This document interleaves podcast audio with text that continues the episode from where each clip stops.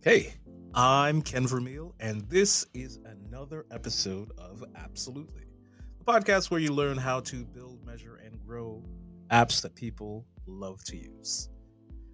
Today, I want to talk to you about why are you looking for product market fit when you haven't even gotten problem solution fit? I know that you know you hear the, you hear all of the startup buzzwords. You hear you got to do this, you have to hit this metric, you got to do that, but you're crawling before you're walking. You really want to at least ensure that you have problem solution fit before you jump right into problem uh, product market fit. Everybody loves product market fit because it's something investors love. It's been popularized by books. It sounds cool, right? Um, but a lot of people don't reach problem market fit, especially if they haven't gotten to problem solution fit. So here is the difference between both of these. For product market for product market fit, you essentially have no time. If you're a founder or if you're part of the startup team, product market fit means that your hair is on fire, everything is crazy, and you cannot keep up with the demand that your customers are giving you. It means that you need to run to a VC and say, hey, look, we have so much work and so much money is coming in through the door. We need you to help us figure this out, right? You know, when you have product market fit, when life is difficult for you, but in and well, life is difficult for you and you're making money. So without both of those things, you don't have product market fit. What most, especially early stage founders, are in is they're trying to validate the solution that they've brought to the market, um, which is why you're in problem solution fit, uh, which is again the step before product market fit. So, problem solution fit. Problem solution fit usually comes when you are you've built something, right? It might not be perfect, might not be amazing, but it does solve a problem. Now, depending on whether or not you get to prop, uh, product market fit, depends on whether or not the pain that your solution is solving is high. Um, for instance, uh, I was listening to a a podcast that Stripe put on the other day, and the speaker, sorry, I forgot his name, but the speaker, he essentially said that there are a lot of startups who are building vitamins, right? They're not really building pain relievers. Now, the difference between a vitamin and something that relieves pain is, is pretty much vitamin C versus Tylenol, right? Take your vitamin C, you you know, it's good for you to take your vitamin C. Helps your eyes, it you know, makes you live longer, all that cool stuff, right? But if you if you forget to take your vitamin C, it's fine, right? It's not the end of the world. You could take a double dose tomorrow. I'm kidding, don't do that. But let's say if you have like a, a booming, immense, crazy migraine, right? You're gonna wanna make sure that you take your Tylenol because it helps you. The pain, it's hurting you. You're you're in so much pain that without the Tylenol, you're not gonna be able to move forward. And you're not gonna forget to take your Tylenol. Because if you do take your Tylenol and it takes the pain away, the moment that the pain comes back, you're counting the hours since the last time you took a Tylenol. Oh, I gotta take this every 12 hours. It's only been eight hours. I have to wait. Make sure that you're building Tylenol. I'm not not actual Tylenol, but you know, metaphor and all that good stuff. You want to ensure that if you are gonna jump into building a startup, which is hard, there's no which ways around it. I've been uh, I've been in this field in the startup world for about for for a long time. I have kids who are younger than my my uh, my experience here, but it's gonna be hard.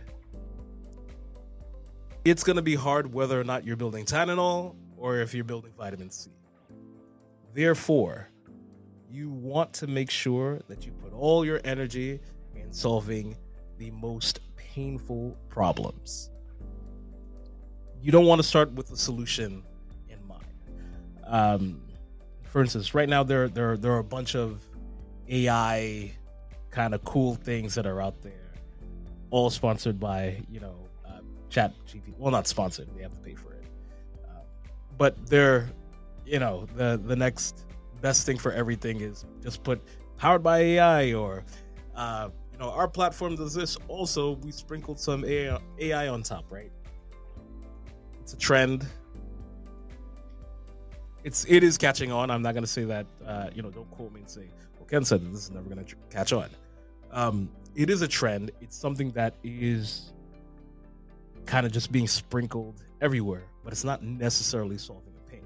Now, in some contexts, it is solving a pain. For instance, if you don't have a copywriter, um, if you don't have a you know video editor or anything like that, it does kind of fill in the gaps for that situation. But adding AI to your startup product is not going to help. What makes more sense is figuring out what are the biggest pains for your customers and building that. Um, so, let's say if you have a product or if you have a product idea, what do you do with this information? Uh, what you should do is you should, you really should be in contact with the people who are going to use your product. Uh, that means you have to have some type of like close relationship, whether that whether that be like you guys go bowling every weekend or you're you're consistently in contact with them through some other means. You must, absolutely must understand their problem. Because once you understand their problem, you can understand how much pain that this problem causes them. You don't want to say, "Hey, this there's this cool technology that's out there. I want to leverage this technology and use it for my benefit and you know, we could build this and that. Like we, we have made that mistake in the past, uh, especially when the, the transition between PHP and Node.js. We were like, wow, Node.js is amazing. We're going to use this for everything, right? Starting with the end in mind, putting in all of our time and our efforts within that Node.js space. Um, and what ended up happening was we were building things. Well, we were building things, and some of our clients were requesting us to build things that didn't really take the customer in mind. The technology is great, awesome, but the you have to take in mind what the use case is going to be. So, um, don't start don't start out with a, with a solution. Figure out what hurts them the most, and then solve that. That is actually the, the secret to business. I'm going to copyright it right now. Uh, figure out what your customers need not want, right? Don't figure out what technology is out there that makes sense, but figure out what they absolutely need and build that. That's it. Um, you don't have to do. Uh, it could. Everything could be terrible. You could have terrible code. It could look ugly. It can cost them a lot of money. It could be not cost efficient at all. If all of those issues, right, uh, outweigh. Uh, sorry, if the issues, if all those issues are lower than the amount of pain that they feel, you get get away with it. That's why, I get away, but you could build it and then eventually iterate towards a better solution. So, essentially, don't build vitamins because people forget to, to build vitamins. That's how you get people signing up for a trial, or that's how you get people saying, "Oh man, this this idea is amazing. I love it. Uh, yeah, I'll if if you built this, I'll I'll definitely build it." You'll never hear from them again. You will never. they will tell you. Um, we used to do customer interviews. We stopped doing the customer interviews the way that we did them mainly because there is a selection bias if you bring a stranger in off the street and you say, "Hey, let's sit down, let's talk about this situation. We'll give you a gift card," they will say yes to whatever. Some people might not, right? But that's that's very rare. In every solution that we and I'm talking about 10 years ago. In every solution that we brought to the customers and said, hey, would you buy this? Or is this interesting to you? They all said, yes, we will buy it. And zero people bought it. So don't don't take people's word. Don't just take people's word. What we found that makes a lot more sense is if you give them a lifetime 100% uh, access to your product for some ridiculous price. Hey, look, we're building this product, it solves X problem. We will give you a lifetime 100% guarantee license for this product if you give me $50. $50. If we don't build the product, we'll refund you the $50. But we just want to see if this is something that you're willing to invest $50 in. And in cases where the pain threshold was low, people were like, oh, no, not, it's, it's not really, you know, I'll think about it. Let me get back to you about it. You know, it's $50, right? It's, it's just enough for it to not be like a split second, like, yeah, sure, here's, take my money, right? It's, it's just enough for them to, to actually think about it in the situations in where the customers were really excited about like oh yeah $50 sure. Lifetime? Like for real? Can we get this in writing?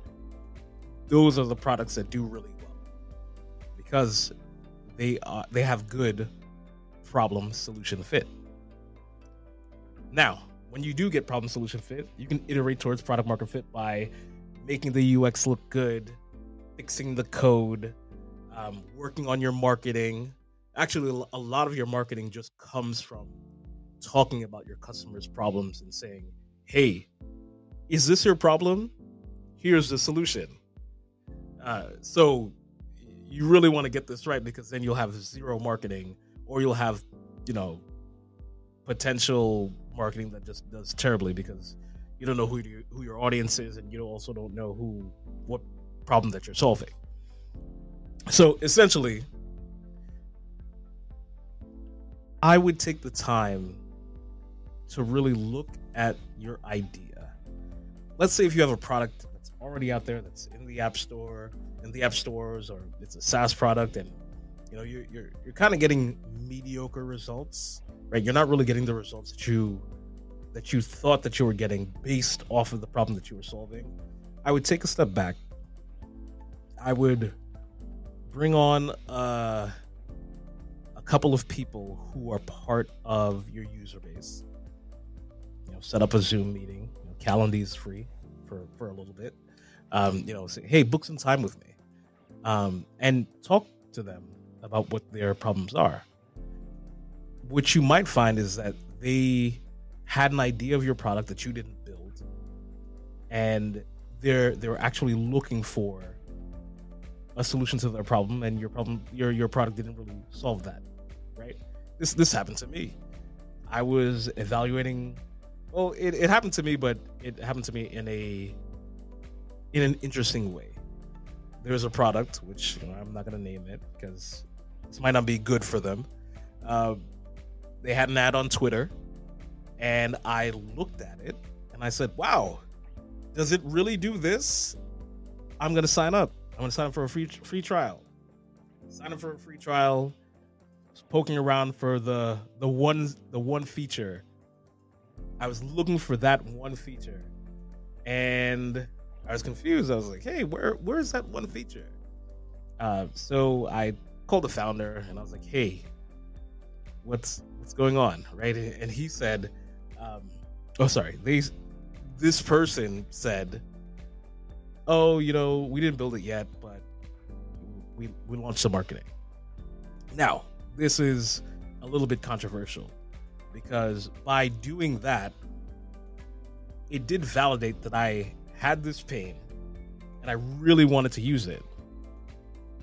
But it tricked me into signing up and coming through their funnel and not tricked, but it it got me to there, but they weren't ready. Right? And they weren't ready by the time that I actually needed it. So, what are some lessons here? One, make sure that you are actually solving a problem and you're not building a vitamin because vitamins are nice, but Tylenol is better. Uh, make sure that you talk to your customers, spend time with them to really understand the the frequency of pain and also the how much the pain hurts. And three, only build something when you know that it has a high pain threshold, well, high pain amount. Other than that, you know, go out there and build great products. Um, and that's it for me. Uh, me being Ken Vermeil, the CEO of Vermilion Sky, I really have to work on these exit outros. I kind of feel like they're like a comedian, like dropping a mic. But if you have any comments, questions, or concerns, please reach out to me, and I will talk to you soon.